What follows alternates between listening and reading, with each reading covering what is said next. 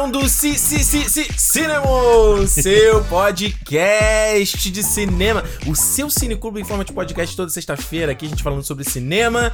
Sou aqui teu host Ricardo Rente, mais uma semana. Estamos juntos aqui do meu lado, mais uma vez. Alexandre Almeida. Tamo aí, Alexandre, esse dia ensolarado bonito aqui em Vancouver. Esse ventinho gostoso. Dá um clima maravilhoso aqui pro tema de hoje do podcast, né? Sim, sim, tá? O, o podcast e o tempo aqui estão iluminados igual o seu novo cabelo. Ah, é. Quem viu aí, entra aí no meu Instagram, Ricardo Rente. Atingiu o nível super saiyajin agora. Olha só, Alexandre, você ficou vendo, você soube essa notícia da Vanity Fair que saiu semana passada? Falando sobre as produções dos filmes voltando? As gravações ou não? Não ficou sabendo. Vi, vi alguns, alguns que eu... Acho que o que o único que eu vi, na verdade eu vi dois. Vi Avatar Uhum. E o outro, eu não me lembro agora qual era. Ah, não, era o Matrix. Matrix 4 que voltou Isso. a filmar, tava o Neil Patrick Harris, o Keanu É. Reeves, todo mundo voltando. Saiu uma matéria na Vanity Fair falando que os filmes estão podendo voltar a Aham. ser filmados, mas os caras não sabem como eles vão voltar a fazer filme no meio da pandemia. Aham. Porque aí nessa matéria interessante que eles falam, como que um estúdio de, de filme é impossível você manter social distancing. Sim. Porque, por exemplo, se você mantém uma situação de, de- do cara que faz o cabelo, da, da maquiagem, do cara do figurino, os caras eles têm que ter em volta ali que entre takes ele tem que entrar rápido na set, arrumar a parada e sair, certo? E o cara tá falando na, na matéria que isso é o que você quer é a reputação desses profissionais. Porque se você for muito lento, não tá preparado, ele já marca você como um Ah, não é como- muito bom, entendeu? E que eles estão falando agora que você, se você entra numa situação que essa, essa galera que tá ali em volta, e seja o, sei lá, o Gaffer, né, que é o cara ali dos, dos cabos, o assistente de direção, de todo Sim. mundo, Aham. se você vai ter que manter esses caras longe, e aí, entre takes, vai lá, aí vai buscar a pessoa, a pessoa vem, grava, eles estão falando que isso, primeiro, você vai filmar menos páginas de um roteiro durante o dia, Aham. E que isso vai aumentar o custo, vai deixar o custo muito mais alto dos filmes. Ah, Então eles estão tá falando que não sabe como vai fazer, como vai resolver.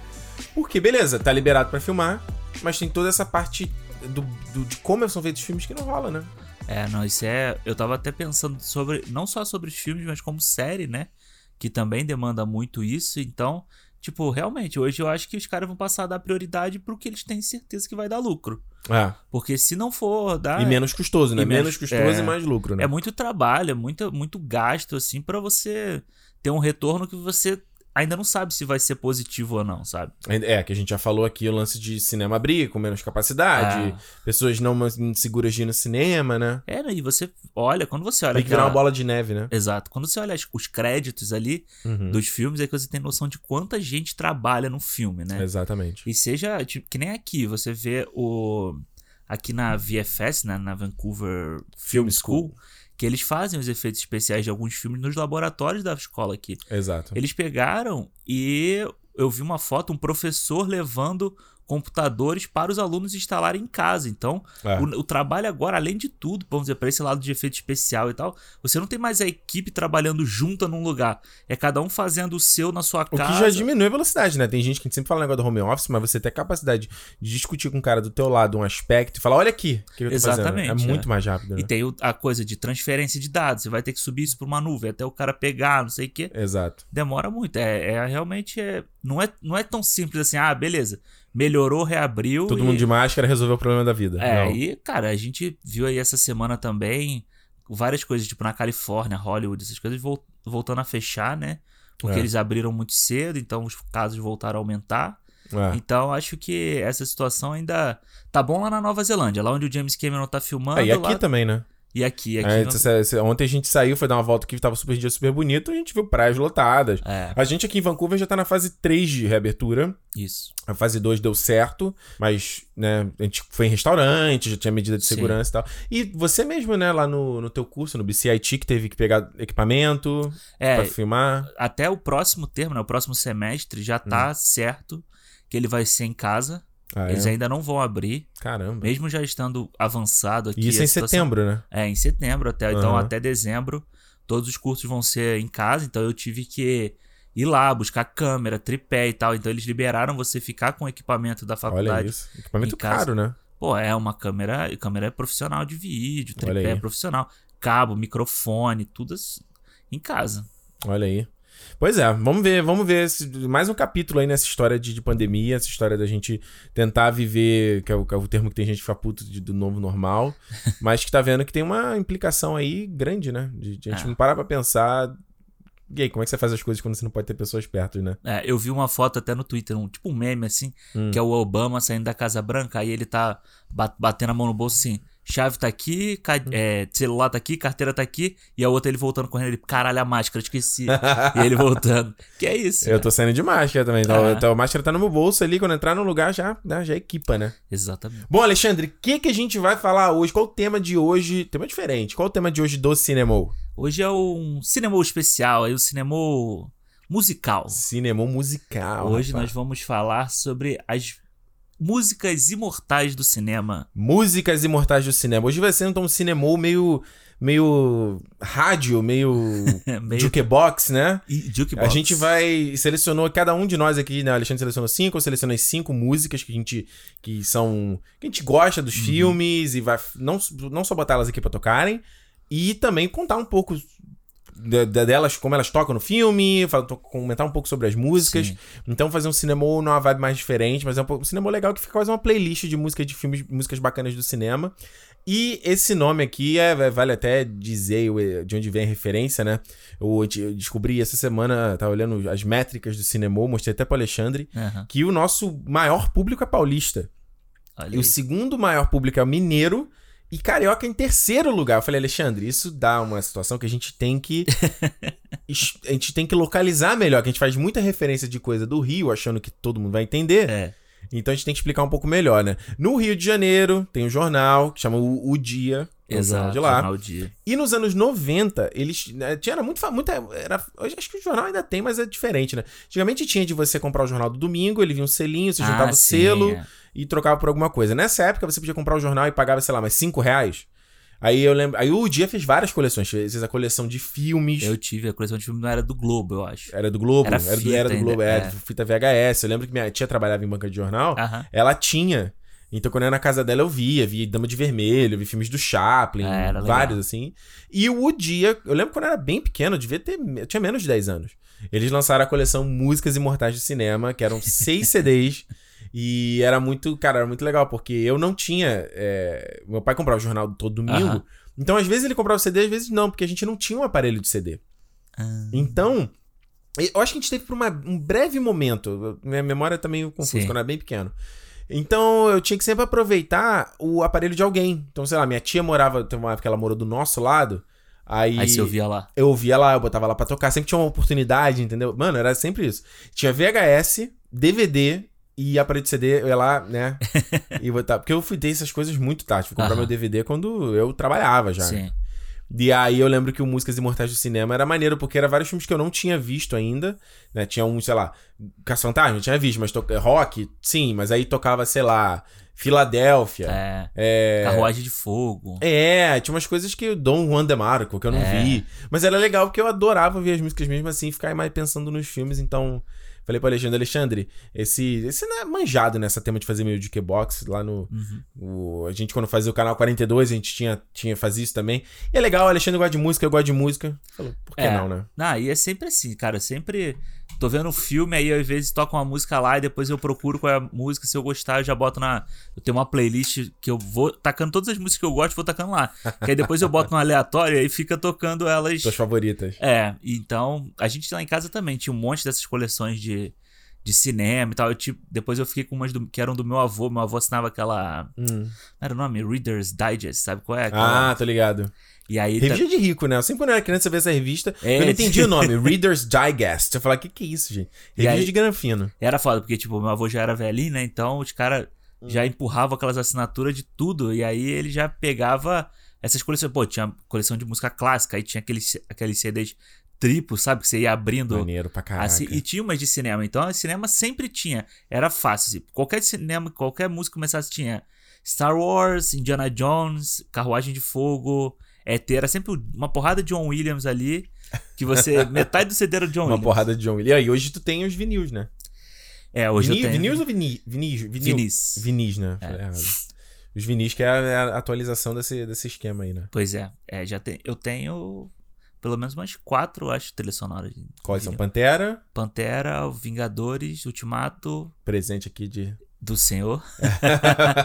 é, Flashdance. Tu ouviu esse de vinil já? Ouvi, pô. É maneiro? É maneiro. Aí. Ah, Flashdance e. Não me lembro a outra, eu acho. Vai ver que ah, não, e o Faça a Coisa Certa, que eu comprei há pouco tempo. Olha aí, bonita a coleção. Olha só, gente, antes da gente então começar aqui as nossas músicas, tocar, tocar a primeira do Alexandre aqui, vai começar contigo hoje. Tá bom, beleza. Dando sempre aquele recado, Cinemou, podcast de cinema, a gente tá aqui toda sexta-feira falando sobre cinema. Geralmente a gente sempre tá falando sobre um filme, só que agora a gente tá começando a experimentar, principalmente nesse ano que não tem tanto lançamento, a gente É não ficar só falando de filme velho, né? A gente pega esses né, pautas mais soltas e pincelando e tem sido, o feedback tem sido muito legal, o pessoal Sim, tem é. gostado. Então a gente tá gostando de experimentar essas outras e. é, músicas imortais do cinema, se a galera gostar, com certeza vai voltar, né? Claro. Ah, então, é, já se certifica que você tá seguindo a gente aí no seu aplicativo de podcast, que você já botou lá pra se inscrever, porque aí toda sexta-feira, quando tiver uma edição nova, ela já é baixada pro teu aplicativo, automaticamente você já é notificado, não tem como você perder. E também segue a gente no Twitter e no Instagram, no Cinemou Podcast, que é também a forma de você mandar um feedback, é a maneira de você dizer o que que você achou do programa. E a gente sempre lê o feedback no final, então você pode mandar por essa pelas redes sociais que a gente sempre salva, pega e deixa guardadinho, ou pode mandar também no contato arroba cinemou.com. E esse é o e-mail também pras marcas, hein? Marcas, querem anunciar com nós? Tá aí, né? Netflix, Prime Video, Telecine. Telecine. Vem, vem em nós, que tamo aí. Vem com a gente. Exato. Alexandre, Vamos lá. primeira música do, do, do Músicas Imortais do Cinema. Qual que é? O que, que você vai botar pra tocar aqui? Então, vamos lá. A minha primeira música é uma. Eu acho que é a música que, pelo menos assim, todo mundo que ouve essa música sabe de onde ela vem. Hum. Quem não sabe, tá errado. Tá, tá errado, tá errado.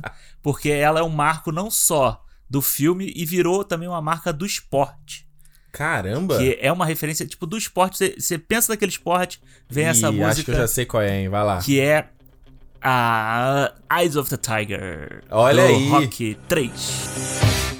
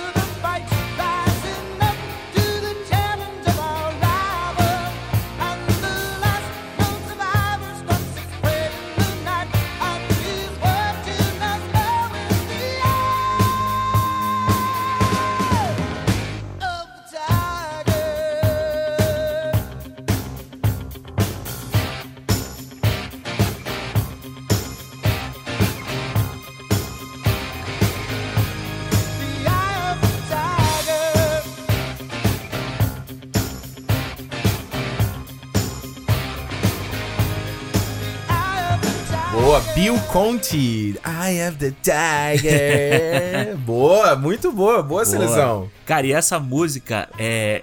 Ela é do Rock 3, né? Então. Mas eu lembro. O Rock 3 é do Clubberland. do né? Clubberland. É Eu do... vou acabar com você, Rock.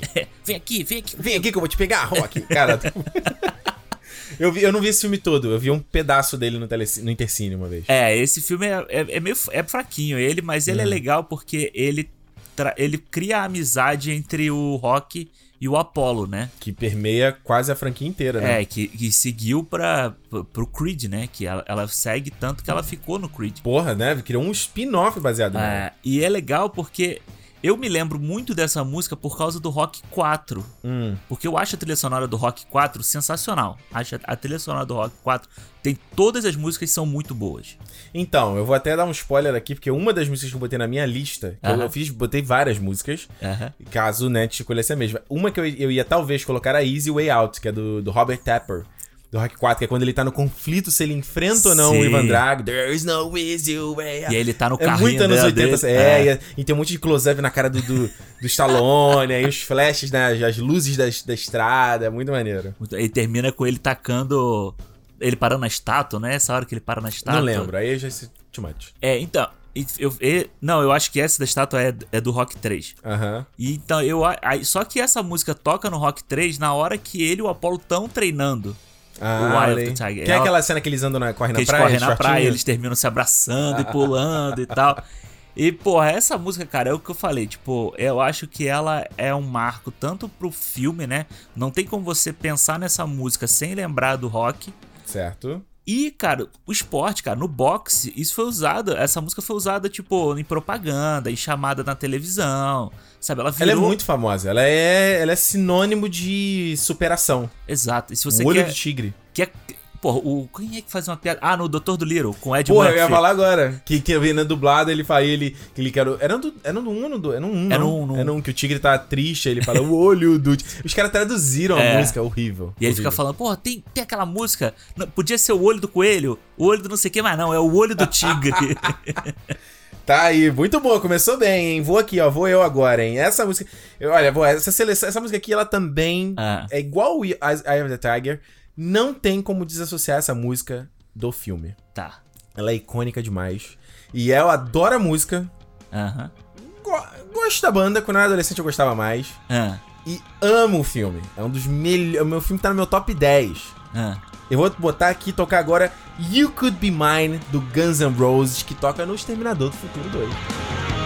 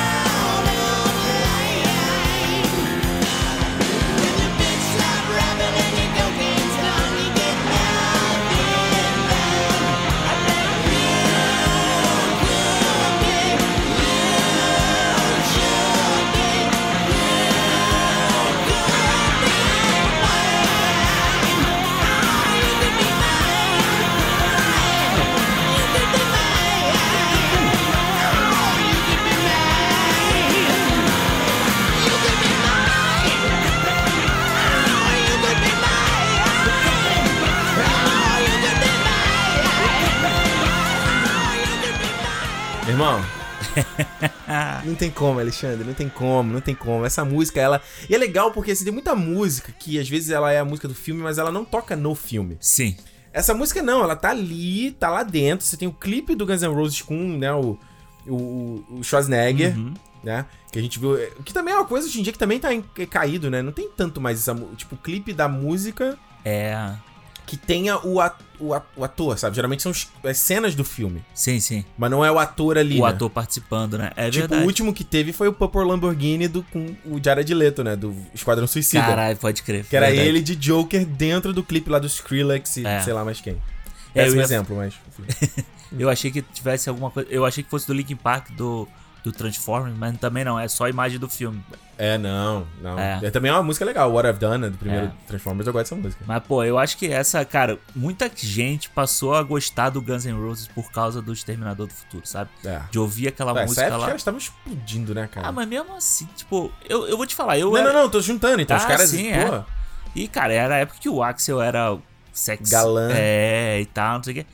E eu vou te falar, eu nunca fui muito fã do Guns N' Roses, sabe? Eu não. eu era não- fã na adolescência só. Depois, É, assim, mas nem na adolescência tinha aquela galera do colégio que andava de mochila, Era pi- eu. Bandana. Banda, bandana Era eu. foda, não. Não, bandana não.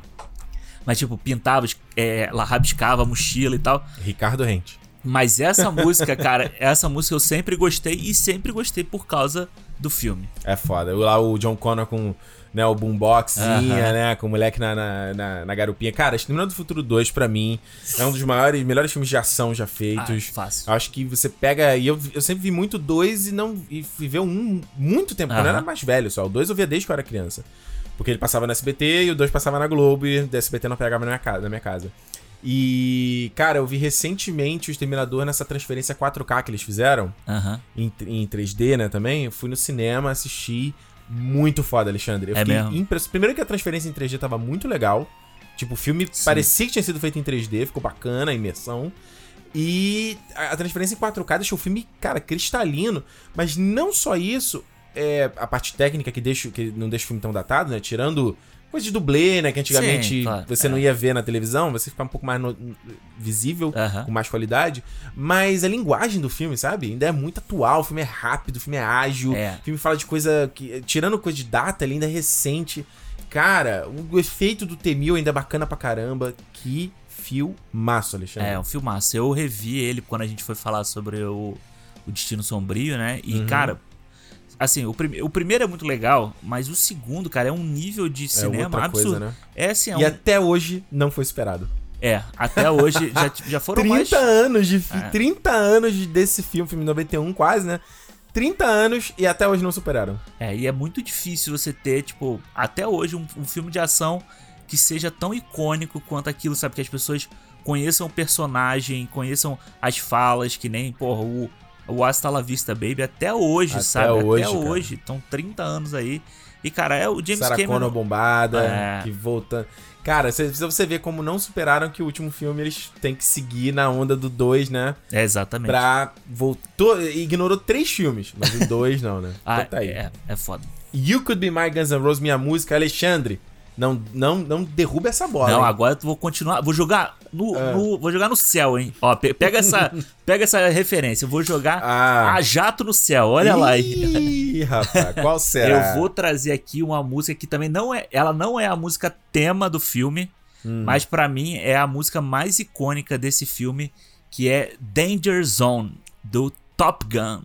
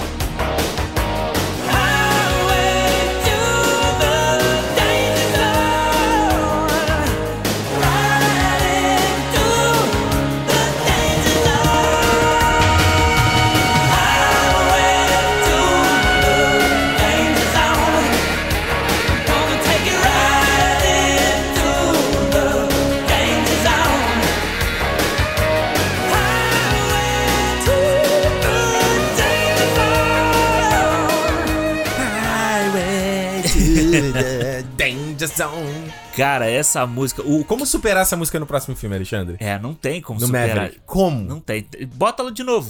Bota ela de novo. Não, Não tem como, porque mesmo que alguém vai. é, tipo, a, a própria música, ela é dos anos 80, né? O tipo Exato. de uso de guitarra, de sintetiz- sintetizador, tipo, o jeito que o cara canta. Não é mais hoje em dia. Só se o cara. Só se fosse fazer igual aquela, aquela música, o, o, é, LeBrock, eu acho que eu tipo, falei, né? Que é uma, acho que é uma dupla agora Ah, atual sim, que imita estilo de É, rock estilo dos anos antigo, é. 80. Só se foi isso. Ah, mas eu acho muito difícil, cara. E você pega o, o Kenny Loggins, né? Que é o, Uhum. o cantor lá. Ele é o rei do- dos filmes dos anos 80, né? Ele tem música em todas as trilhas. Acho que ele tem música na Flash, no Flashdance, tem no, no Footloose. A própria música do Footloose é dele, a, prim- a Uhum. principal. E, cara, e essa aqui, por mais que a música tema do Top Gun, por incrível que pareça, seja Take My Breath Away. Tum, dum. Tum, dum, dum. Eu ia botar essa música também, que eu gosto muito dessa música. Cara, essa música do Danger Zone, cara, é aquela música que, tipo, quando toca, você já vê o. O Maverick dentro do jato ali, aquele.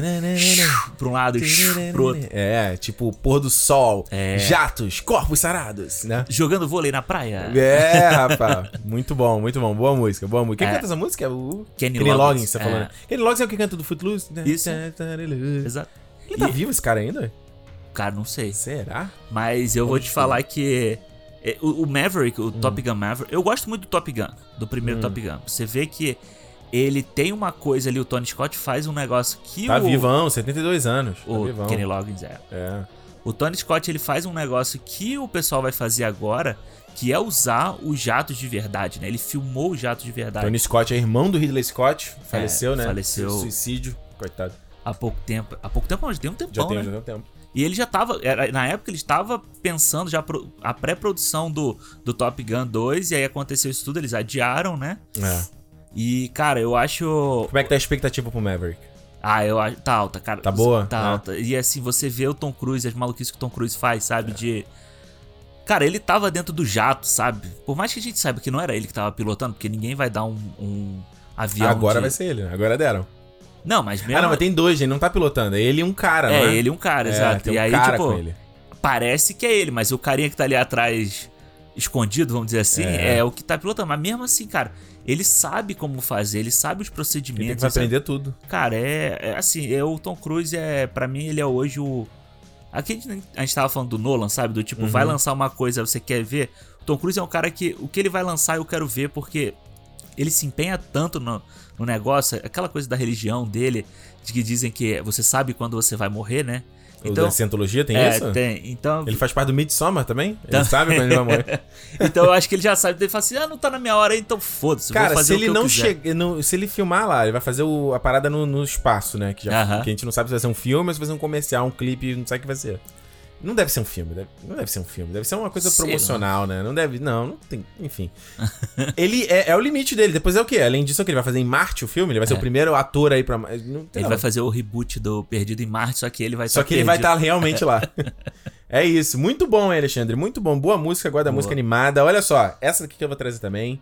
Ah. Mais uma vez, você pensou, você ouviu essa música, você pensou nesse filme. Não tem como. Sei lá, eu não lembro de ouvir essa música fora do filme ou antes dela e tal. Porque essa música que eu vou pe- pegar aqui, ela toca no filme, o, o protagonista toca ela Eita. no baile pra unir o pai e a Ah. mãe dele. E eu vou de Johnny B. Good, do Marvin Berry, de De Volta para o Futuro. Way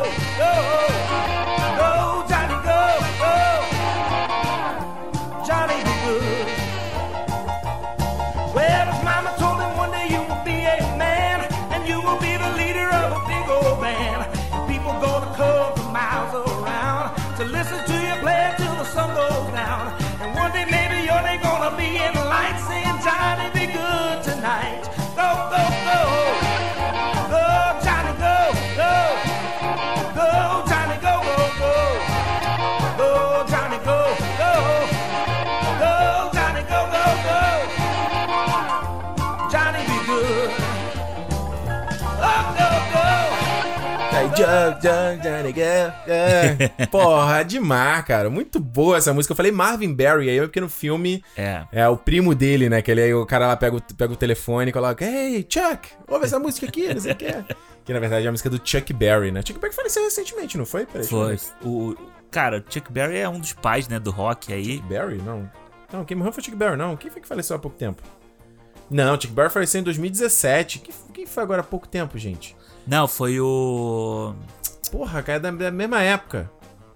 Ai, caralho. Eu tenho, eu tenho o vinil dele, inclusive, em casa. Porra, pera aí, vamos ver É o. Little Richard? Little Richards. Little Morreu. Richard, tá aqui. É. É. faleceu agora. É, Esse ano, né? 2020, é, 9 de maio. É. É, cara, o. Vou te falar, essa cena do, do De Volta pro Futuro era aquela cena que eu voltava ela, sabe? Pra ver duas vezes, assim, três vezes no- quando tava assistindo o filme. Porque ela é muito boa. E essa sacada que ele faz do primo do Chuck Berry tá, tá escutando a música e pega o telefone e fala: Chuck, olha É muito aqui. inteligente, Isso né? aqui, vê isso aqui. E porra, cara, é muito inteligente. Cara, De Volta para o Futuro, pra mim, ele é um filme. Eu tava vendo um review recente do Chris Stuckman, que é um reviewer que eu gosto muito. Ele fez do De Volta para o Futuro essa semana. E ele falou assim: Cara, tem uns filmes que eles já passaram da data deles ficarem velhos, sabe? O filme chegou a um certo ponto que ele falou: Ó, se é pra ele ficar velho, é esse ponto. A partir daqui. E Aham. De Volta para o Futuro é um filme que já passou esse ponto. Entendeu? Ele não tem mais como ele ficar velho, É. entendeu? E ele já passou da data de inspiração dele, ele continua excelente. Claro que eu, eu tenho interesse de ver como será uma criança hoje, que tem muita coisa de tecnologia, né? De limitação. Aham. Eu queria entender como é que alguém com a cabeça de hoje perceberia. Mas tirando esses detalhes de super- suspensão de descrença, o- sobre o que, que é o filme, né? O garoto volta, vai pro passado e tem que unir o pai e a mãe, porque senão a existência dele vai deixar de existir.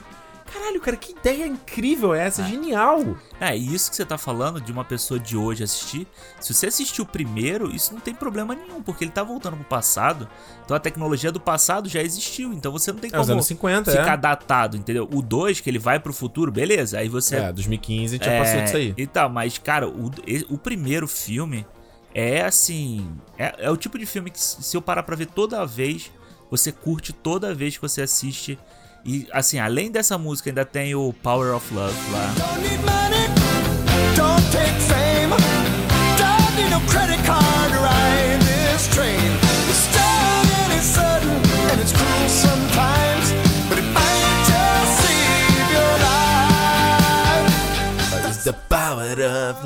Que é sensacional. E a própria trilha do filme, a própria música principal, o tema principal do filme, é muito bom, sabe? Hoje eu tava vendo a. Alan Silvestre aí, faz Alan os temas dos Silvestre. Vingadores. Muito bom. Eu tava vendo a Mondo, sabe a Mondo? A que faz os posters. Ah, assim, tal. a Mon- Mondo Studios. Isso. É, eles vão lançar. Eles Hum. fizeram com o cara que. Ai, como é o nome dele? O cara que fez os pôsteres do. Drew Struzan? É, dos Diana Jones e tal.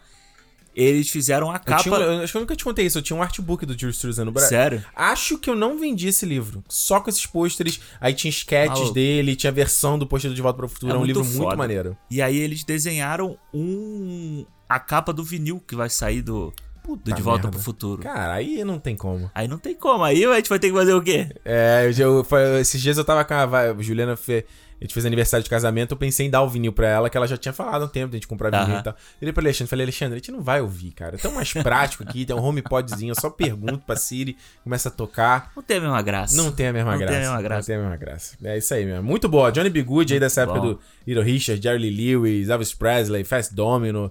Adoro, cara. Todos esses rocks assim. É, eu também, eu gosto muito, maneiro. cara. E, e aí, vamos lá, eu seguindo, a- pegando Boa. essa. Perdendo essa... muito tempo falando. Perdendo não, a gente não tá perdendo tempo. Tá aqui- Não, mas pegando essa vibe aí desse tipo de.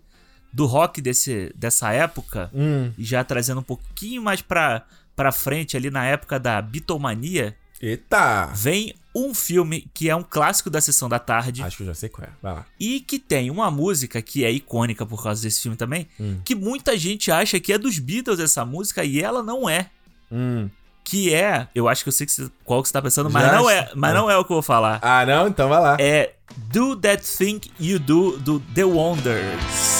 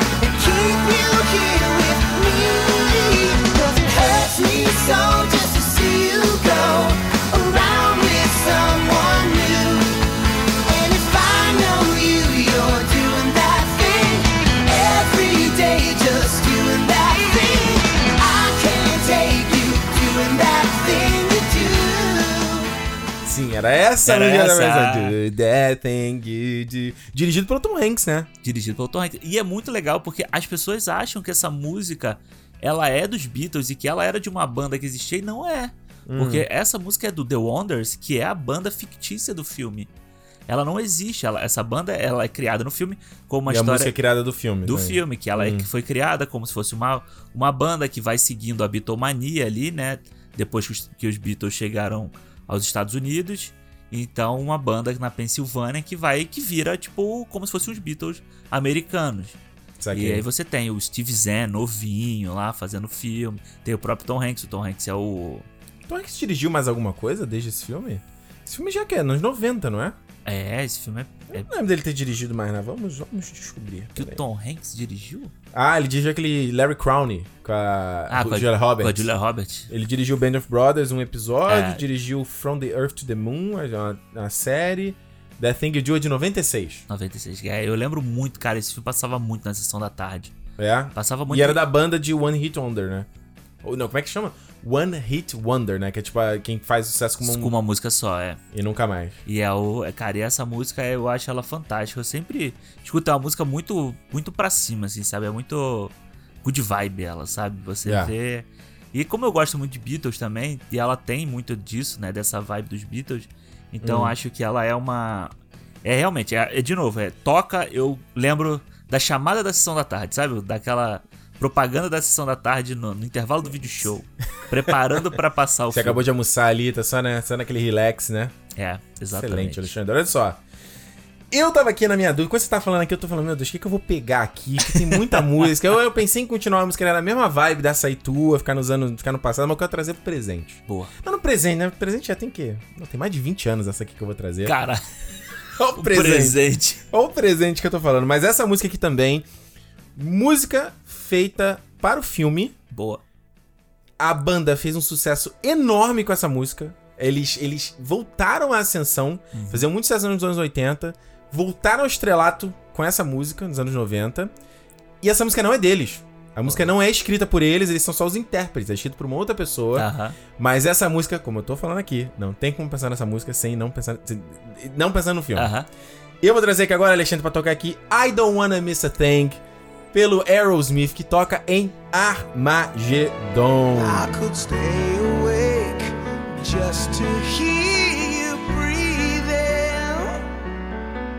Watch you smile while you are sleeping, while you're far away dreaming. I could spend my life in this sweet surrender.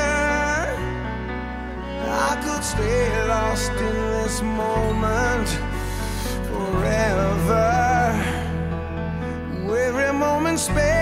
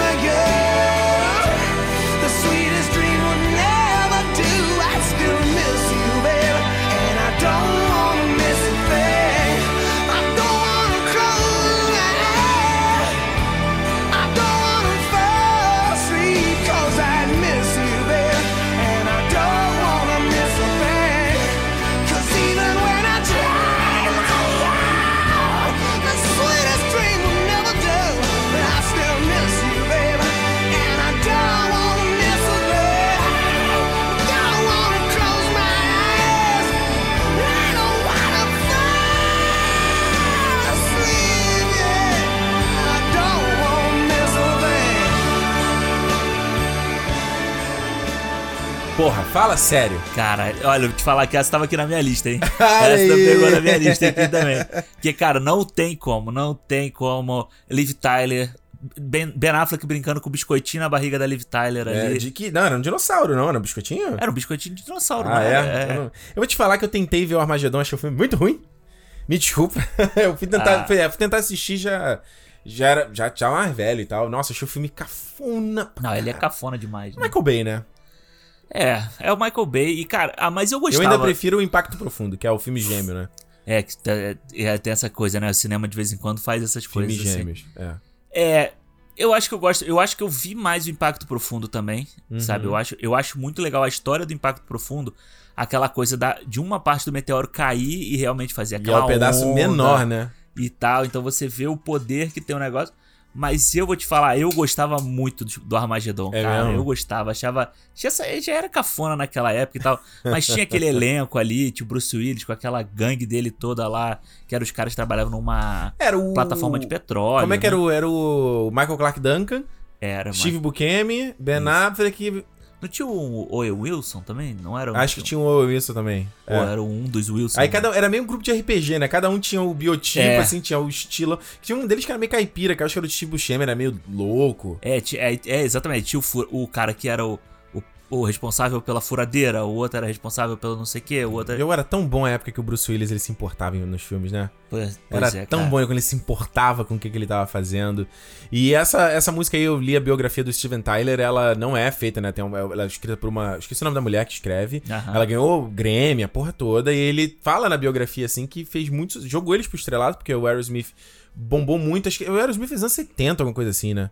Aí nos anos. Eles têm uma baixa por causa de coisas de droga, né? Que é o clichê. É, e aí eles voltam no- nos anos 80 com aquela Walk This Way, que eles fazem com Run DMC.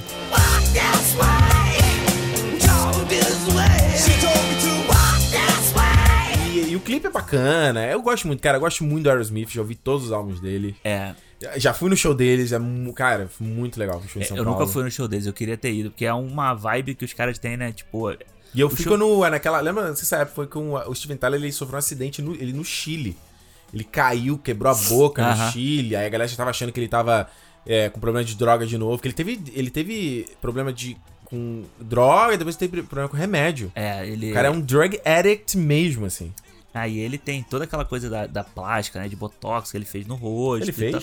Fez, fez. É? E aí, tipo, ó, ele tem um aspecto meio derretido, assim, né? Ele tem aquele. Pô, o cara tem 70 e poucos anos. Não, sim, mas, é, mas se você for ver, sei lá, o Mick Jagger também tem a mesma idade dele, não tem a mesma. O Keith Richards tem a mesma cara, tipo, estilo Steve Tyler. Então, é assim. Ah, Mas eu acho a vibe dele, eu acho engraçado, tipo, as roupas que ele usa. Eu gosto acho pra caramba. tudo muito legal. E, cara, essa música. Eu vou te falar que eu acho que foi a partir dessa música que eu passei a buscar querer ouvir quem era o Aerosmith, sabe? é mesmo? a querer saber, ver o resto, ouvir o resto, porque até ali eu acho que eu não ouvia muita coisa. Aí, tipo, porra, Armagedon é de que ano? É de 98? 98, não é? Ah, Por aí. Pô, tinha 10 anos, entendeu? Então, não não tinha muita muita paladar musical assim, você É, o, ouvia... o maior choque pra mim quando eu ouvi, o Aerosmith era como era diferente a voz do Steven Tyler no começo de carreira. Sim, total. Porque ele, até na biografia, ele fala que ele tentava imitar um pouco o Mick Jagger por causa da boca, achavam que ele era o novo Mick Jagger. Aham. Era Pô, bem mas, doido. mas isso acontece muito com Metallica pra mim. Quando você vai ouvir o Metallica do início, É. Cara, a, a voz do, do James Hetfield é diferente, sabe? Não sei se era por causa do microfone ou por É, muda, tudo isso, né? mas era muito diferente. É muito diferente do- da forma como ele canta hoje Sim. daquela época. Então acho que essa. É bom, a gente ouve, ouvir as coisas antigas, eu gosto e tal, mas a qualidade das musical antigamente era meio, meio zoada. né? Alexandre, vamos lá. Qual é a tua quarta música aqui? Pra gente. Quarta, tá certo, né? é a quarta. Isso. Quarta música do nosso Músicas Imortais do Cinema, volume 1. Volume 1.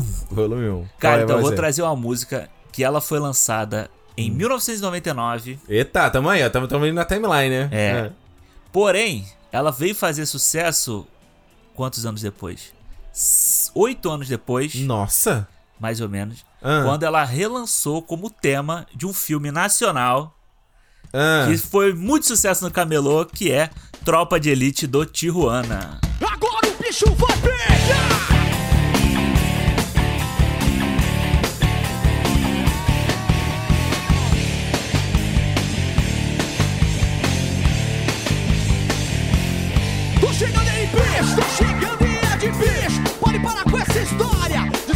Eu tô, que eu tô chegando, tô chegando e é de bicho. Pode parar com essa marra, pode parar com isso. Não dá bobeira, não, cê tá na minha mão. Segunda-feira é só história pra contar. Não vem com ideia, não, não quero confusão. Mas vamos junto que hoje o bicho vai pegar. Chegou a tropa de elite, osso duro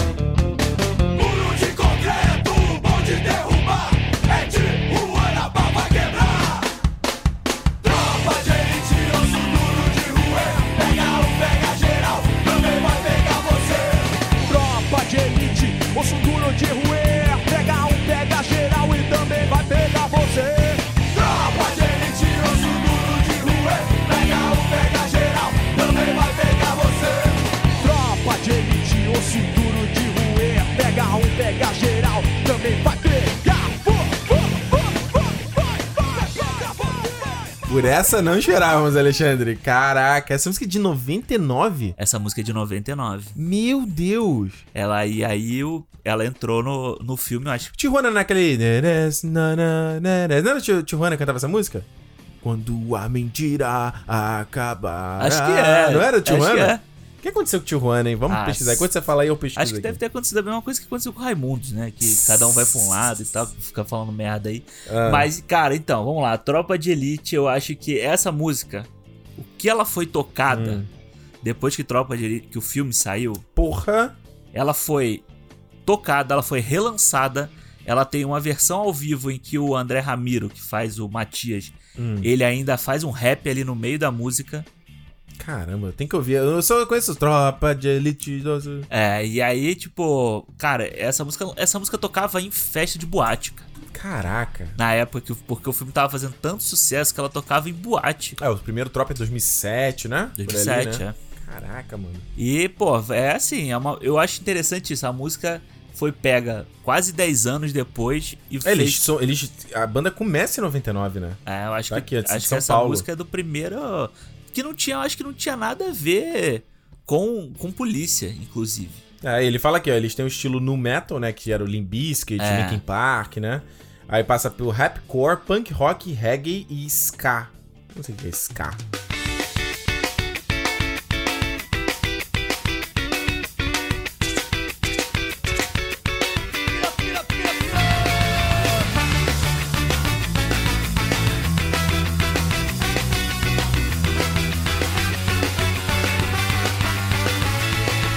É que eu não entendi tudo. Ó, aqui diz na Wikipedia que os caras tá na ativa ainda. Isso aqui, ó. Em 2017, com a saída de Egípcio, a banda decidiu encerrar suas atividades. Então aí, ó. Aí. Tijuana durou aí quase 20 anos também. É. E, porra, Tropa de Elite, eu acho que essa música é, é muito icônica, sabe, pro cinema nacional. Acho que é- deve ser a música que as pessoas mais lembram do cinema nacional. Pode crer, virou um hino aí. Virou um hino, inclusive pro lado ruim, né? Exatamente. A gente vai falar de tropa aqui ainda tinha, quer falar isso aqui no cinema. Toda hora eu e o Alexandre a gente fala, vamos falar de tropa. Vamos falar de tropa, vamos falar de tropa. Exatamente. Olha só, Alexandre, parece que a gente tá combinandinho, hein? Porque eu também vou trazer uma música. Essa música não é, não é filme brasileiro, porém é cantada por um brasileiro. Eu amo. é- olha, é impressionante. Porque a trilha sonora original desse filme é fantástica. Aham. A trilha sonora nacional dele é fantástica. Eu vou trazer No Meu Coração Você Vai Sempre Estar, do Ed Mota, que toca em Tarzan.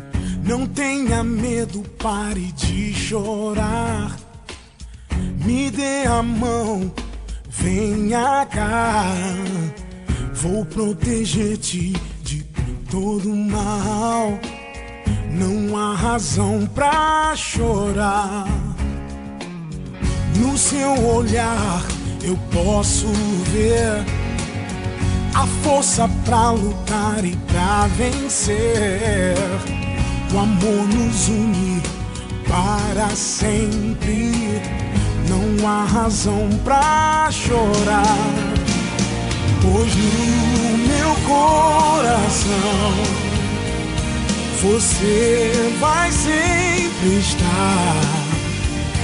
O meu amor contigo vai seguir. No meu coração, aonde quer que eu vá, você vai sempre estar aqui.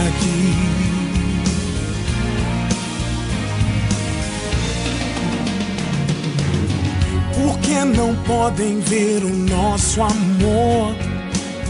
Por que o medo? Por que a dor? Se as diferenças não nos separam, ninguém vai nos separar. E no meu coração, você vai sempre estar. O meu amor contigo vai seguir. Não deixe ninguém tentar lhe mostrar que o nosso amor não vai durar. Eles vão ver. Eu sei. Pois quando o destino vem nos chamar, até separados é preciso lutar. Eles vão ver. Eu sei, nós vamos provar que no meu coração, eu sei você vai sempre estar. Eu juro que o meu amor contigo vai seguir. No meu coração, dentro do meu coração, aonde quer que eu vá, onde quer que você vai sempre estar, vai estar. Aqui, aqui. para sempre. Uh! Meu amor, vai contigo, sempre contigo. Basta fechar os olhos, é só fechar os olhos. Fechar os olhos, vou estar aqui. Cara, eu não. Olha, Alexandre, isso é 2000, né? Que estreia o Tarzan. Olha, 2000. Vamos 98, 99, 2000. Olha aí. 2000 que estreia Tarzan. Eu lembro de voltar do colégio, passar na banca e ver a revista Recreio. Tinha uma foto, eu falei, Disney prepara, né? Animação Tarzan. Eu falei, caraca. E eu lembro de ir no cinema e eu fiquei vidrado com o que eles fizeram ali, dele. Coisa do skate, dele andar no cipó, coisa Sim. meio Homem-Aranha, né? Ele... Dele, surfista, assim, né? porra, era muito maneiro. Eduardo Moscovis dublando ele. Eduardo Moscovis. Muito né? legal. E a trilha original, que é cantada pelo Phil Collins. Excelente também, Sim. né? You Be, you Be in My Heart. E essa versão do Ed Mota também, cara, eu gosto muito do Ed Mota, acho que tem um, né? Depois você fica zoando que ele só faz o. Não, mas o cara, nossa, olha o vozeirão dele, mano. Não, é, o Ed Mota é, que, é o cara que entende de música, né? Ele, ele é muito o cara- virtuoso, né? É, ele sabe tocar uma porrada de instrumento e tal, não sei o quê. Claro, ele fica marcado pelas babaquices que ele fala, como hoje em dia todo mundo fica, né? Quem fala tá fudido que vai entrar na internet Cancelado. vai... Ah, aquele vai- é o último que ele falou que ele é, tá, sei lá, fazendo um show em Paris ali com vinho, tocando É. piano, aí vem, passa brasileiro e pra tocar colombina. Sabe, tá tocando um jazz, tá fazendo outra parada. Pô, eu no lugar do cara também ia ficar muito puto, né? Claro que ia ficar, tipo, a, a pessoa que... Colombina, hey. Isso é que é a merda do sucesso. Sucesso fazer sucesso com uma música, duas músicas só, dá, É. o problema é esse. É uma música legal, pô, Colombina é legal. Claro que Mas é. eu ficaria puto no lugar dele também. Mas, cara, eu também gosto muito de Tarzan. Tarzan foi a primeira revista 7 que Hum. eu comprei. Porque foi a primeira vez que eu comprei a revista pra poder ler essas coisas e tal. Foi por causa do Tarzan. Olha aí. E, cara, eu vi no cinema Tarzan, o desenho. É, Também. foi muito legal. A trilha sonora no cinema, eu lembro disso, era muito forte, sabe? Essa, a música entrava numa hora que tinha chuva. Então ela entrava com o trovão junto. Então era uma, É. uma coisa muito Não forte. tenha medo da- É. de chorar. Eu gosto É. daquela. Tinha muito 3D, né? Ele tinha muito CGI no filme nessa tinha época, né? Eles- água, né? Eles do- do mesclavam mar. CGI com animação 2D. É, era bem. bem é, acho que foi uma das grandes, últimas grandes animações da, da Disney, até depois passar pra. Né, quando vem Princesinha e o Sapo, já no final dos, É. dos anos 2010 ali. Tem o Irmão Urso, né? Tem vários filmes meio É, que ficaram. tanto. É, que tem uma galera que ainda fala que gosta, tem um tá. carinho por eles, mas eu acho que o Tarzan. Que foi uma época que foi tipo meio que Mulan, Tarzan, né? Eles foram muito perto ali. A segunda Disney que é a terceira era de ouro da Disney, É, né? e eu acho que depois aí depois vem aquele. Nem que a vaca tussa, essas coisas que É, que aí eu já, já- tava fora. já é a Disney, depois ela já encaminhou pro, pro desenho 3D, quando o John Lasseter também assume a, Isso. a Disney e tal. Então, eu gosto muito da do Tarzan também. A- eu não me lembro o nome agora, é aquele ele vai crescendo durante a música, sabe? Que faz. Ah, Toda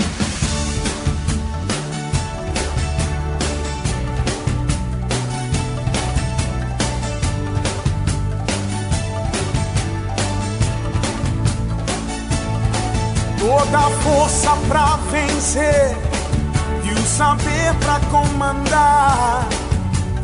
Tudo isso um dia vai chegar. Na jornada que começa, mil perguntas vão surgir. Vai achar suas respostas, vai saber aonde ir. Só você vai liberdade pra viver. E um dia então será como um grande homem deve ser. Essa é boa também. É, essa é boa. É, é as duas é que eu tô falando, as duas versões são muito boas, cara. Se você pegar o CD e ouvir a versão brasileira, ouvir a versão do Phil Collins, que na versão do Phil Collins tem, o tem a música do Justin, né? Tá, Sim. aquela É. É muito maneiro, cara. Muito bom. É muito bom, muito bom, muito bem. E agora? Tá aí, Alexandre, sua última. Nossa, até falei. Sua última música aqui pra gente encerrar o Músicas. Não encerrar porque ainda tem a minha, mas. Qual é a tua última seleção aí? Então- Boas escolhas. Parece que vocês estão gostando da, da seleção. A minha última A gente, era. atacando, a gente atacando de DJ aqui. Vai lá. A minha última era a do Aerosmith, né? Ah. Então, Qual que era que você ia botar? a do Don, Anna Miss a Thing. Olha aí, roubei. E aí eu te- vou pegar aqui da minha lista de 30 músicas que eu fiz. Ou seja, tem muita ideia pra mais versões do Músicas e Mortais do Exatamente. Cinema. Só basta vocês vociferarem que vocês gostaram. Como? Instagram, Twitter, enche o nosso saco pra gente fazer mais. Eu vou pegar uma franquia que eu acho que é muito famosa também pelas músicas temas dela. Uhum. Músicas tema dela. Que é a franquia 007. Que você tem. Todo filme do 007 tem. Quem vai cantar a música tema? Qual vai ser a É, música porra. tema? E essa, cara, é pra mim a melhor de todas, que é a que eu gosto muito, que eu Hum. ouço até hoje, assim, tá na minha playlist lá, é a que eu ouço sempre, que é You Know My Name, do Chris Cornell, do Cassino Royale. If you take life, do you know what you give? Odds are you won't like the storm arrives, would you be seen with me by the merciless eyes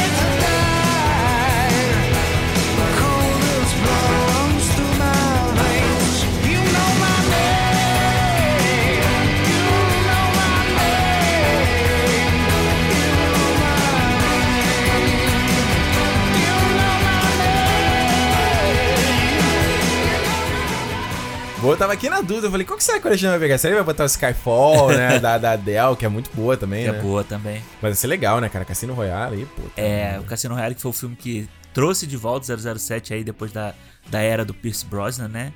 E, cara, essa música é muito maneira. A abertura é muito legal ali com. As, brincando com os, os emblemas da, do car, das cartas, né? da- É. do, do baralho. E aí você tem ali. Ele dá um tiro, aí sai aquele. A espadinha assim e tal. E, porra, o Chris Cornell, cara, eu gostava muito do Chris Cornell, eu gostava muito do Soundgarden, do Audioslave depois e. Eu, Infelizmente, né? infelizmente é. Em 2017 aí ele se suicidou pouco depois do. do. do. Do- como é o nome dele, gente? Do Chester. Isso, do Linkin Do Park, Linkin né? Park, que também é. eles eram muito amigos, né? Foi uma puta tragédia, né? Foi tipo coisa de dois meses, né? É, não, foi muito. E logo depois de um show. Cara, é. é, é foda. Pois é, Que e- doença, filha da puta. E aqui a gente mora aqui muito perto de, de Seattle, né? Vancouver é perto de Seattle, relativamente. Quatro, perto. quatro horinhas de carro. É, e, cara, Seattle é, é o lugar onde veio essa galera, né? É onde saiu. Não tem o Museu do Rock lá, Tem né? o Museu do Rock, tem a estátua agora do, do Chris Cornell lá, né? Ah, E, pô, saiu o Foo Fighters, saiu de lá também. O Foo Fighters não, o Dave Grohl, né? Saiu de lá Uhum. e tal. E, cara, eu acho, eu acho essa música sensacional. Ela tem uma vibe pra cima. E é muito legal como ele brinca, né, com o tema do 007, porque todas as músicas, temas, elas brincam com alguma coisinha, uma nota ou outra É. do 007. É que ele faz o tan, tan, tan, tan ali, que é. É porra, igual a da Billie Eilish agora, né? Que ela usou There Is No Time to Die dentro da letra, né? Exato. E, cara, é muito legal que essa da Billie Eilish, se você escutar a música do Sam Smith, se você escutar o Skyfall, Que eu gosto também, o pessoal criticou tanto a música dele lá, também. o Writings on the Wall. É, Eu se você escutar caramba. o Skyfall, o Writings on the Wall e agora o da Billie Eilish, ela faz uma trinca interessante, como se uma música. Como esses filmes do 007 eles são muito contínuos, né? Coisa que você não tinha muito antes. É, um entrega pro outro, né? É, então você tem uma história, pelo menos. Ah, o fi- Spectre tenta amarrar tudo, né? É, você tem um. E esse agora, pelo jeito, também vai fazer, vai trazer de volta o, É. o Blomfeld lá e tal. Então você tem esse fio condutor e acho legal as músicas fazerem isso. O. o a música do Quanto eu acho mais eu ia ou te menos. perguntar agora, qual música? Eu não sei qual é do Quantum Ah, eu não sei, é uma com a Alicia Keys e com o Jack White. Ah, na, na, na, na, ah, Another Way to Die, né? Assim, né? É, É, essa música é realmente bem ruim. Não acho boa, mas, cara, a do Cassino Royale. Eu, o Cassino Royale ainda é o meu filme favorito da, da fase do Daniel Craig. Por mais que eu goste muito de Skyfall. Mas, cara, Cassino Royale eu acho sensacional. É uma- essa música é boa. E a música é muito foda. Lembrando aos senhores que a nossa. Agora, né? Semi-encerrada a nossa série do Christopher Nolan, né? Porque ainda falta o Tenet, né? Era pra gente ter feito o Tenet, mas sabe, sei lá, então tá, tá em pau, tá em hold, né? Tá Até aí, estrear tá o Tenet. Mas a gente vai começar uma próxima série aqui no podcast, que é a série 007 do Daniel Craig, em aquecimento pro No Time to Die. Exato. Se- né? Sem tempo, irmão. Se o filme estrear também, né? E tá com previsão de estrear em novembro. Então, já anota aí na agenda, dia 31 de julho, a gente tem o nosso primeiro episódio dessa série com Cassino Royale, que a gente vai falar aqui. Então, é Cassino Royale, Quantum of Solace, Skyfall, Spectre e é, Sem Tempo pra Morrer, Isso. que estreia em... Aí esse não vai, nosso podcast vai estrear em dezembro, né? Que ele estreia no final de novembro, nosso podcast, né? Na primeira semana de dezembro ele já sai. É nóis. Boa escolha, hein, Alexandre? Boa, agora cabe a você fechar com chave de ouro, hein? Essa vai ser legal porque você que você guarda essa música aqui É. e essa música eu foi um filme que é aquela coisa, cara. A gente gosta muito de música. Eu, eu não entendo quem fala não gosta de música. Pra eu não, para mim eu não consigo entender. É, eu também não. Porque pra mim a música é uma forma de linguagem, é uma forma de comunicação, é uma forma que e mesmo quando a música não tem letra, né, e a gente pode fazer aqui músicas imortais só de música instrumental também que Sim. eu até tinha colocado aqui na minha list, coloquei o Snow Dance aqui do Eduardo Mão de Tesoura, Aham. que eu vi essa semana também, como é linda essa música. E pra mim é uma forma de linguagem e tudo na nossa vida é música. Você tá no, né? Você tá parado aqui, tá batucando na mesa, sabe? A gente é um, um ser musical, nós somos seres musicais. Sim. Eu acho que uma das coisas que eu fico mais lisonjeado quando algum alguém de fora me vê falando português e fala, nossa, como a língua de vocês é bonita e como a língua de vocês parece música. É, já Como o português tem um ritmo. E eu fico, eu fico muito ilusionado e falo, caraca, realmente, Ah. sabe? Então, esse filme aqui também é um. é- é- ele é um. a- a tri- ele é, é um filme musical e a trilha sonora dele, ela pra mim é uma máquina do tempo, Alexandre. Tem muita música pra mim que eu coloco pra ouvir, eu me lembro, sei lá, por exemplo, eu ouço um álbum do Maroon 5, lá o, o aquele segundo álbum Aham. deles. Eu me transporto pro Ricardo com o MP3 da Foston, saindo do estágio lá da UERJ. época, né? Cara, mano, eu consigo sentir o cheiro do, do- do local, sabe? Se eu ouço a trilha sonora do Sweeney Todd, eu lembro do quando eu comecei meu estágio na Globo.com, por exemplo. Aham. Que eu ouvia direto naquela época. Então, a música é muito forte pra mim nisso, né? E essa, e essa trilha sonora, ela me volta aqui pra 2016, que é, pô, tinha acabado de chegar aqui em, aqui em Vancouver, aqui no Canadá. Tava super. Primeiro inverno aqui, passando, descobrindo tudo, né? Tudo era novidade, você sente meio uma criança. Então, quando eu vejo. É interessante eu ouvir essa música e ver esse filme, que ele me joga pra essa época e acho que faz lembrar o. Por que, que você veio, entendeu? Maneiro. Ele dá aquela renovada no teu, Legal. no teu espírito, Legal. sabe? Então vou botar pra tocar aqui. Você acha que você sabe qual é, né? Ah, Ryan Gosling tocando, cantando City of Stars de La La Land. City of stars, are you shining just for me? City of stars, there's so much that I can't see. Who knows? Is this the start of something wonderful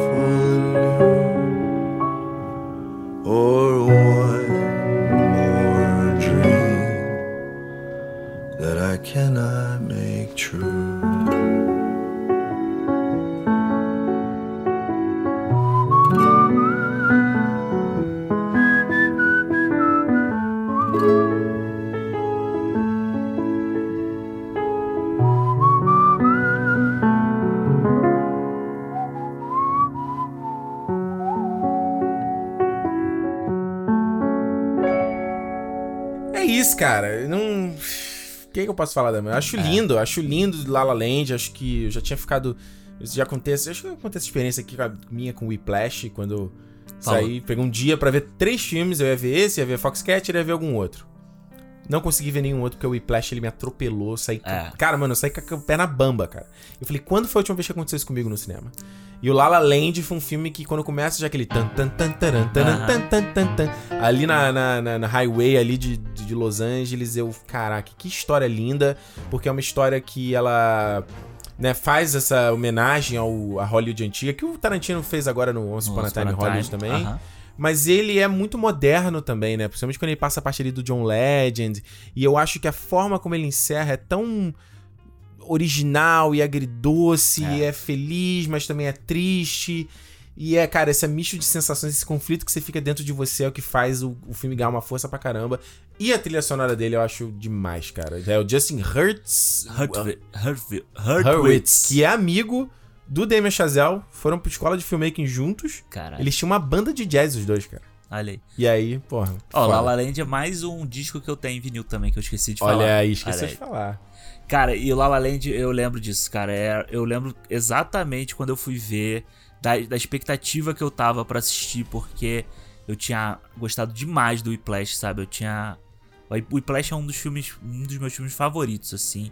Acho toda a linguagem dele e tal, e que aí ele traz muito... O, o Chazelle traz essa linguagem dele também aqui no, no... Principalmente na hora que a menina tá lá na, na cafeteria, aquela coisa, corta pra, pra caneca, corta pra não sei o que, corta pra não sei o É. que, que ele faz muito no Whiplash, e...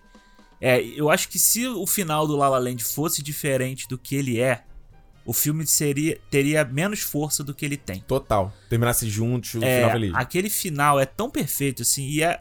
Aquele final é o bom final pra, pra quem tá, tipo assim, pensando em relacionamento. Por que, que relacionamento não deu certo? Por que que. Por que, que deu certo também e tal? É. Porque ele te faz. Ele, ele combina com muita gente, sabe? Ele combina com qualquer pessoa, qualquer mood, qualquer sentimento que a pessoa tá ali. Total. Porque você pensa exatamente isso, cara. Tipo, é uma realidade. Duas pessoas, elas podem ser felizes juntas? Podem. Mas se você tem dois caminhos diferentes, alguém vai ter que abdicar de alguma coisa. Você queria Sim. que o Sebastian ficasse triste, que ele fosse infeliz? Não. Você queria que a Mia, né? Mia. não? Mia. Que a Mia fosse infeliz? Não. Então, cara, o único Não. jeito é aquele. E quando ela dá aquela viradinha pra trás e. Eles olha- se e olham. eles se olham. Puta, porra, aquilo ali é mano. foda. E, e é uma coisa que ele, assim como ele fez no. Aqui não, obviamente, no cinema do La La Land, mas só pra falar um pouquinho. é, assim como ele fez no Whiplash, né? E eu acho que eles são dois filmes meio companions, né? Eles se Aham. juntam, né? No Whiplash ele brinca com as coisas da. Como as forças antagônicas elas podem gerar é, grandes feitos. Sim. Então, por exemplo, uma coisa meio. Até se você analisar a própria origem do universo, o que, que é? Uma colisão de energia É, que gera explosão que forma o que a gente tem hoje, né? A teoria da, da, né, do Big Bang e tal, Uhum. né? Então, é, no caso do, do Whiplash é isso, né? O Fletcher e o. O. Como é o nome do garoto? An- Andy? Eu não lembro se era que nome? é Andy, o não. Miles Teller. Miles Teller, que são dois protagonistas, ele- eles, cara, aquele conflito dos dois ali no final, você vê que são dois poderes, É. assim, sabe? Dois, globos de energia colidindo e o La La Land é a mesma coisa, são duas energias, são duas, duas energias positivas em conflito. E elas, unidas, elas conseguem atingir um feito grande, e uma hora ela tem que se afastar. É, exatamente. Porque o destino delas, assim, elas já atingiram. o ela, ela, elas juntas conseguiram chegar num ponto mais alto, entendeu? Uma complementou a outra, Aham, só que agora tá de boa, entendeu? exato. A gente chegou ao ponto máximo e tal. Então, é um filme que, que você falou bem, cara. Eu assisti agora há pouco tempo no dia, no dia 12 de junho, que é quando eu e a Juliana a gente faz aniversário de casamento. Aham. A gente foi botar o La La Land, que é um filme que é importante pra gente. E eu chorei pra caramba no filme. É. Eu não tinha chorado antes. Mas chorei porque dessa vez o conflito do Sebastian ali, de, de criativo, é o conflito que eu me sinto hoje de não saber o que fazer da minha vida profissionalmente. Aham. E eu, cara, vi coisa. Li, fiz leituras que antes não. E você vê como é o poder do cinema e como é o poder de você rever as coisas, né? É, cara, é, La La Land é fantástico. E a pergunta que fica é: quem era melhor pro ano? La La Land ou Moonlight pra ganhar, ganhar o Oscar?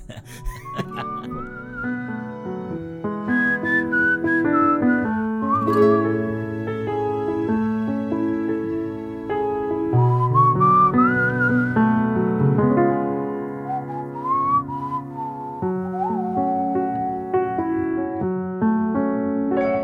É isso, Alexandre, é isso. De volta aqui para o feed de, de back. Eu tô aqui nas nuvens, eu tô aqui em La La Land com essa música. É bonito demais, bonito demais. Essa música é bonita demais. Alexandre me perguntou: a gente vai usar a versão do Ryan Gosling ou a versão dele com a Emma Stone? Eu falei: não, usa a do Ryan Gosling, porque com a Emma Stone é meio melancólica, né? Eu quero uma coisa mais. uma vibe maneira pra gente. A gente concluir, né? É, porque a, a versão dele, ela, ela, por mais que seja ele refletindo, né, sobre o negócio, eu acho mais legal. Tem aquela cena dele dançando lá no, no pier e tal. A parte dela já é meio que uma. meio triste, assim, né? Quando eles cantam juntos, eles já estão meio. Exatamente. E é isso, pessoal. Olha só, uma dica bacana pra vocês, se você quiser aí pegar, ouvir todo depois essas músicas, independente, não precisava ouvir o programa inteiro, o papo todo. Tem agora, o Alexandre fez uma coisa muito legal. Ele colocou uma playlist inteira no Spotify com essas músicas. Então, só você aqui na descrição, né, onde é que tem aquela informação, descrição do podcast, no seu aplicativo de podcast, tem um link direto pra playlist, você já pode dar um follow lá, porque nas próximas edições, né, do Músicas Imortais do Cinema. Aí a gente pode até ver, Alexandre, se a gente coloca tudo numa playlist só, ou faz playlist volume 1, volume 2, volume 3, entendeu? Igual o CD do dia lá que tinha. né? Exatamente. E outra coisa que também a gente fez foi criar, já que a gente vai ler aqui o feedback do programa da semana passada sobre Dunkirk, também a playlist dos programas do eh, Christopher Nolan. Então, se você quiser só, né, ver todos os programas em sequência, também a playlist criada pelo Alexandre está na descrição, certo, Alexandre? Certo, isso aí. Ouçam, ouçam bastante a gente. E as músicas, é claro. E lembrando sempre, quer mandar mensagem aqui pra gente, Cinemol Podcast no Twitter e no Instagram, ou contato arroba cinemol.com pelo e-mail. Você pode também mandar mensagem de voz, assim como fez o Rômulo Siviero lá no Instagram, Alexandre. Toca pra gente esse áudio aí, menina. Fala Alexandre, Ricardo e galera do Cinemol. Aqui é o Rômulo de Maringá, Paraná. Sobre o último cast, queria parabenizar e agradecer vocês pelo especial Christopher Nolan. Ele é o meu diretor favorito, principalmente por causa da trilogia do Cavaleiro das Trevas. No geral, acho a filmografia do Nolan muito boa. Alguns filmes são mais grandiosos saltam aos olhos aos ouvidos, como é o caso do Interstellar e Dunkirk, por exemplo. Outros já têm uma pegada de trama mais intrincada, né? Um roteiro mais elaborado, como o Memento, The Prestige.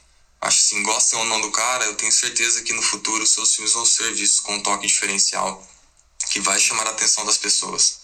Mais ou menos o que acontece com o Kubrick hoje em dia, que foi meio que desvalorizado em seu tempo. Hoje eu sei que virou uma modinha criticar o Nolan, colocar rótulo, né? Que aqui no Brasil a gente adora por um rótulo que ele é frio, que ele explica demais as coisas, que ele é, como vocês comentaram, piegas, né? Em alguns momentos. É, eu não consigo, eu não concordo com isso, né? E eu prefiro olhar as qualidades do cara. Enfim, se vale uma sugestão, eu diria para vocês continuarem analisando a filmografia desses caras mais autorais, né? Tipo Tarantino, David Fincher, Denis Villeneuve e até o Aronofsky, né? Eu acho ele um pouquinho segundo escalão aí comparado com esses diretores, mas são caras que estão há pouco tempo assim na indústria cinematográfica e principalmente se vale uma, um toque aí, né? Uma sugestão é que vocês falem de coisas que vocês curtem. É, eu acho que não há nada mais legal do que ouvir as pessoas falarem daquilo que elas gostam de verdade. Um grande abraço a todos e até a próxima. Valeu, Rômulo, valeu. Boa, boa mensagem do Rômulo aí. O Rômulo é fã do Nolan. Cara, a gente também é fã do Nolan. Eu também sou fã do Nolan. Eu acho que quando aí ele falou, né, que ele cita a parada do que a gente chama o Nolan de piegas, né? Cara, se você se eu pegar o diretor que eu mais gosto, que é o Spielberg, cara, que é um cara mais, que tem mais pieguice no, no currículo que o, que o Spielberg. Nossa. Você Guerra pega dos o- Mundos aí. pega- Jesus. Porra, Guerra dos Mundos, o Lincoln. O Lincoln é um filme ótimo, uma puta, tem umas Cavalo ali- de Guerra. isso Jesus. que eu ia falar, o cavalo de guerra, o filme inteiro. Então, tipo, essa é, é o traço dele. A gente Sim. pode não gostar disso, a gente pode gostar e tal. É, acontece, mas é isso. O Nolan hoje é o cara comercial mais autoral que tem, é ele, pô. É, eu acho que, Romulo, é uma coisa que a gente até falou aqui várias vezes no, no cinema. Eu acho que o Nolan é o cara que é, eu acho bacana dele é misturar os dois, né? Misturar a coisa autoral, mas ainda fazer a questão do blockbuster, ainda fazer a coisa comercial, né? Você citou o Aronofsky, que é o meu diretor favorito. O Aronofsky, por exemplo, eu não acho que ele seja de segundo escalão, como você falou, mas ele é um cara que propositadamente ele não é comercial. Ele, com, ele não tem como ele ser comercial, né? Aham. E assim como, como o. Como é que é o nome daquele outro cara lá, o. Lars von Trier também, que é um outro cara, é Gaspar Noé. Tem uns autores que eles não são, a linguagem deles não é, não é mainstream, entendeu? É. Mas não quer dizer que os caras são menos autorais, ou menos competentes, ou mais competentes. Eu acho que o que o Nolan faz de bacana é justamente conseguir misturar esses dois lados que é muito difícil. É o lado do negócio versus o lado da arte, entendeu? Os dois lados, hemisfério, hemisfério na esquerda e direito do, do, do, do cérebro, né, que dizem, né? É, é o lado racional e o lado emotivo. Eu acho que o Nolan ele consegue, no caso das obras, misturar os dois. O que a gente fala aqui, falou muito, é só que justamente ele tem. é, tem fraquezas no currículo, no, no- no- eh, pontos fracos, eu quero dizer. Sim. E eu acho que. é, é, também concordo contigo que é sempre bacana a gente falar de coisas que a gente gosta. E eu acho que o objetivo aqui do cinema é sempre fazer isso. A gente já falou isso aqui no feedback do Interestelar, né? Mas, cara. Aqui não estamos ninguém pra passar pano e só ficar, ah, meu Deus, que coisa linda, coisa maravilhosa. Se o bagulho não foi bacana, a gente vai falar que não foi bacana e paciência. Se você achou bacana, que bom, entendeu? Mas, né? É. É, não, eu sempre, eu sempre lembro da gente, quando a gente foi fazer o projeto Gemini lá do, do Will Smith, a gente falou assim, cara, esse filme vai ser uma bosta, esse filme vai ser... A gente já, já tudo tava, tá, tudo tava alinhado pra ser ruim. Tava escrito nas estrelas. É, exatamente. E aí a gente falou assim: não, pô, vamos ver. É o Ang Lee, é o Will Smith, é uma tecnologia nova, não sei o quê. Vamos ver. Porra, meu irmão. Foi aquela, aquela bomba lá. Mas a gente, Uma merda. a gente não vai deixar de falar. E tanto que a gente, eu acho legal que a gente sempre procura, até no ruim, a gente procura alguma coisa boa. Então a gente não tá aqui só pra ser hater. Exato, não, imagina, longe disso. Inclusive, olha só, Romy, só pra concluir, próxima série 007, ao final aqui de julho, a gente tem Cassino Royale começando a nossa série aqui, como a gente já falou, certo? Olha só, próxima mensagem aqui do Elvis Kleber lá no Twitter, ele falou o seguinte, ó, Dunkirk é bem inspirado em Além da Linha Vermelha, o outro grande filme de Segunda Guerra que saiu em 98. É, Além da Linha Vermelha é do... como é o nome dele? Do Malik. Malik, isso, que é o outro cara também, nada comercial, né? Porra, esse aí, você fica lá vendo o filme dele, três horas dele filmando o mato. Mas eu gosto, eu gosto dele. Exato. Dos filmes do Nolan, é o único que consegue me emocionar de verdade. O filme todo, o protagonista vai tendo vitórias momentâneas. Tipo entrar no barco de resgate, conseguir comida, sobreviver aos ataques, etc. Que no fim, quando ele consegue escapar, eu acho bem emocionante. Aí ele me marcou aqui no Twitch e falou o seguinte: Ó, Ricardo, pode ser que você goste mais de filmes que mostrem o lado da população na guerra. Sim, você até é correto, já falei isso algumas vezes. As animações japonesas são incríveis nesse aspecto. Vidas ao Vento, Nesse Canto do Mundo e Túmulo dos Vagalumes são três obras-primas. Elvis, muito obrigado pelas dicas. Inclusive, o Túmulo dos Vagalumes eu já tava no meu radar aqui. E essa descobri ontem que agora entrou os filmes do estúdio Ghibli aqui na, na- na Netflix aqui do Canadá. Não todos, mas, mas finalmente vou poder correr atrás aí, tirar esse atraso do estúdio Ghibli, Ghibli aí. Ghibli ou Ghibli, né? Não sei. Elvis, obrigado pela dica, hein? Gostei demais, hein? Gostei, gostei bastante. Gostei, gostei, gostei bastante. É, lá no Brasil, os, os filmes do. Acho que é o mesmo esquema, os mesmos que entraram aqui agora no Brasil, en- entraram há uns dois meses atrás, eu acho. E, cara, é isso que ele fala. Eu acho, eu acho legal essa você achar uma humanidade na guerra que alguns filmes deixam meio que de lado pelo heroísmo só. Quando você vê o, o Cartas para Iwo Jima, lá do, do Clint Eastwood, Uhum. se você consegue ver o filme bosta de guerra, que é o- A Conquista da Honra, sabe? Que é só do heroísmo, só do patriotismo e tal. E o lado, e o filme bom de guerra, que é o Cartas para Iwo Jima, que é você entender o quem são as pessoas que estão na guerra, sabe? Quem são aqueles generais, quem são aquelas pessoas que estão ali, um um querendo matar o outro. Eu acho que o grande diferencial que a gente, eu pelo menos busco em filme de guerra é isso, sabe? Eu não tô cansado de ver esses filmes de bandeira tremulando no final. Violê- é, pu- punheta, de, punheta da violência, né? Punheta Ah, de violência. Exatamente. Vamos lá, mensagem aqui do Otávio Oliveira. O Otávio falou: E aí, caras? Adoro o podcast de vocês e ouço semanalmente. Pela primeira vez, venho dar meu feedback em relação ao programa desta semana sobre Dunkirk. Um ponto que me chamou a atenção foi o seguinte: vocês afirmaram que as atuações do filme são mais simples, pois não existem tantos diálogos. Eu curso teatro e gostaria de esclarecer um ponto. É muito mais fácil para entrar um personagem quando existe um texto, já que o ator acaba tendo a possibilidade de passar o sentimento através das palavras. Desta forma, quando é um trabalho baseado apenas em demonstrar as emoções através do corpo ou da face, a dificuldade é maior. Não digo que exista um grande trabalho de atuação no caso de Dunkirk, pois o filme nem reserva um tempo para os atores brilharem. Então concordo com vocês, só gostaria de somar essa informação, pois acho o trabalho de vocês excelente e que talvez acrescentassem algo. Até mais, continuem com o maravilhoso trabalho. Tá aí, Otávio. Bacana a mensagem, cara. Bom você dar esse feedback aí do ponto de vista do, do, do ator mesmo, né? Eu acho que, cara, ser ator é uma das coisas, um, um trabalho extremamente difícil. E. eu mas eu, eu acho Não sei se ficou claro, né? O que eu falei aqui no podcast, só pra deixar mais, mais claro ainda.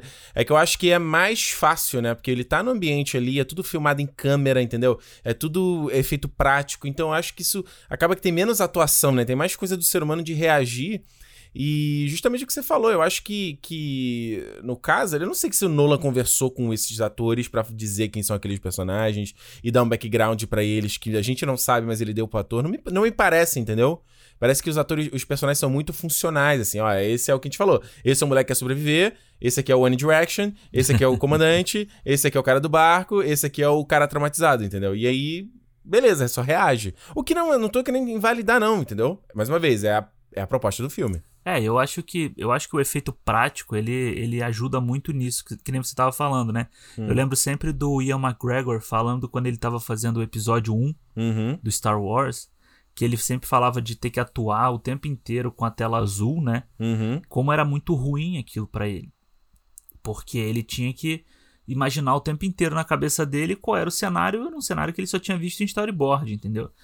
Então, quando você vai pra uma locação, que você tem bomba explodindo ali do seu lado, tipo, pra fazer aquele efeito e tal, você emular um susto ou emular um desespero é não é que seja mais fácil, mas você tem mais recurso pra fazer isso do que se você não tivesse essa, essa história, entendeu? Que eu acho que é a mesma coisa do 1917, É. daquela cena final lá da, da correria. Você não tem que, você não tem interpretação ali. É, correr, meu amigo. Ué, eu, eu vi o, o cara o Tom Holland falando do- quando ele filmou Guerra Infinita e o Ultimato, por exemplo, Aham. que ele falava assim: chegava, ah, beleza, olha só, o, você vai estar lutando com um cara. E aí você, o cara, ele dá, né, o, lá o, o, du- o coordenador de dublê, né? Ó, você vai fazer esse movimento aqui, tá, assim. Ah, eu tô lutando contra quê? Ah, não, a gente não pode falar. Ah, você tem como me mostrar um desenho? Não, não, porque ainda não foi finalizado o visual do personagem. Cara, Então tá bom. Tipo, o cara não tá interpretando com nada, sabe? É foda também, né? Ó, a última mensagem aqui do Wagner Eduardo, ele falou o seguinte, ó, Senhores, uma pergunta pra vocês. Se Vingadores Guerra Infinita tivesse pra sair e o Covid-19 fosse na época do lançamento, vocês sabem qual seria a posição da Disney? Adiaria ou lançaria no streaming? Já pensaram no desespero da gente se tivesse acontecido isso? e aí, Alexandre, o que, que tu acha? Rapaz, olha, e eu acho que a posição da Disney é a mesma que ela estaria fazendo agora com Mulan, com com própria Viúva Negra e tal. Eles iam adiar até onde desce, né? Não tem como, não teria como eles lançarem nem Guerra Infinita e principalmente Ultimato numa, numa situação dessa. Dane-se, a gente espera aí dois anos, vai melhorando Porra. o efeito especial nesse tempo. Cara, e a gente ia ficar desesperado, né? A gente ia ficar aqui. Nervoso. A gente ia querer que saísse. Desgraçado no- da cabeça. queria, ia querer que saísse no Disney Plus, mas também não ia querer ao mesmo tempo, né? Aquela. Que aquelas Não, duas cinema. Não, não. Eu, eu, eu, eu não ia querer Disney Plus, não, cara. Não tem o que fazer, cara. Tem Não que fazer. é. Eu- ah, vai adiar, não vai adiar? Beleza, não adia. E aí o cinema. É, cara, a gente ia ficar na loucura. Que eu acho que. Eu, acho que eu comentei aqui, né? Que eu falei, pô, será que não podia ter adiado aí em seis meses o Ascensão Skywalker? Pra dar mais tempo de fazer mais coisa? O filme não teria saído. É, exatamente. Olha a merda, cara. Olha a merda. Olha só. O interessante é o seguinte: eu acabei de ver aqui, acabei de receber um e-mail da, da rede de cinema daqui, Cineplex. Já, tu abriu o aplicativo aí, Alexandre? Já tá as sessões aqui no, no aplicativo, já viu? é, eu, vi, eu não te falei, pô, que ia. Que ia Não, tu me mandou um trecho. Você mandou um trecho do e-mail, mas eu não. Eu, eu Não, abri o pô. aplicativo pra ver os horários. É, eu vi que já tem horário. Vai passar Kill Bill, vai passar Aves de Rapina. É, ó, ele vai botar aqui, ó, o Homem Invisível, Bloodshot, Sonic, Jumanji, Bad Boys for Life, o My Spy, né, que é aquele, eu não sei como é que é em português, que é o com o Dave Bautista, Aham. Aves de Rapina, aquele The Gentleman do, do, Ah, lá do do Guy Ritchie. que eu não sei também em português, o do Ben Affleck, My Hero Academia, né, qual é o nome desse anime? Esqueci o nome desse, não sei o nome desse, é Bo- Bokuto no Hero, né, acho que é esse que se chama no Brasil, Snatch, e aí, vai ver algum, Não Alexandre? vou ver nada, tá doido? Vai passar. o do Dave Bautista já tá até no Amazon Prime Video aqui pra ver. Já tá até de graça. Quem vai pagar no cinema, né? Olha isso, gente. É isso. Chegamos ao final de mais um Cinemou. E eu quero que você agora dê o seu feedback. Vai lá no Cinemou Podcast, no Twitter e no Instagram. Manda seu feedback sobre esse programa aqui do Músicas Imortais do Cinema. Vai- só pra gente saber, saber a ideia desse programa, né? Porque qual vai ser feedback? A galera fala, gente, essa escolha foi muito ruim, essa escolha foi muito legal. Não sei. Acho que seria legal se de repente você contasse uma história envolvendo algum desses filmes que a gente citou aqui, né? De- a gente contou, a gente falou muito, né? De experiência de ver o filme, de como a música marcou. É. Se tiver uma história dessa, é mais legal, porque realmente senão o feedback vai ficar. Ou, assim, feedback da ideia do programa, seria legal. E de repente a gente, se você tem alguma ideia sobre algum segmento do Músicas Imortais, Músicas Imortais de Cinema Tarantino, Músicas Imortais de Cinema Scorsese, entendeu? E a gente pega só os filmes dele, sei lá. Músicas Imortais de Cinema, anos 80. Cara, o, o céu é o limite. Manda pra gente. Ou no caso, conta uma história aí com alguma música, algum filme. Vai ser bacana, né, Alexandre? É isso aí. Música é sempre bom. A gente tá sempre. Eu, escu- eu escuto música o dia inteiro, então só, só falar que a gente tá dentro, a nossa lista só cresce. Cada hora que eu penso em mais algum filme, eu já vou colocando lá na lista. A lista tava com 30 na gravação, já tá com uns 35, ó. Eita, nós. É isso aí, gente. E vocês já sabem, se é dia de cinema. Cinema! Cinema, gente. Um abraço, tchau. Valeu, tchau.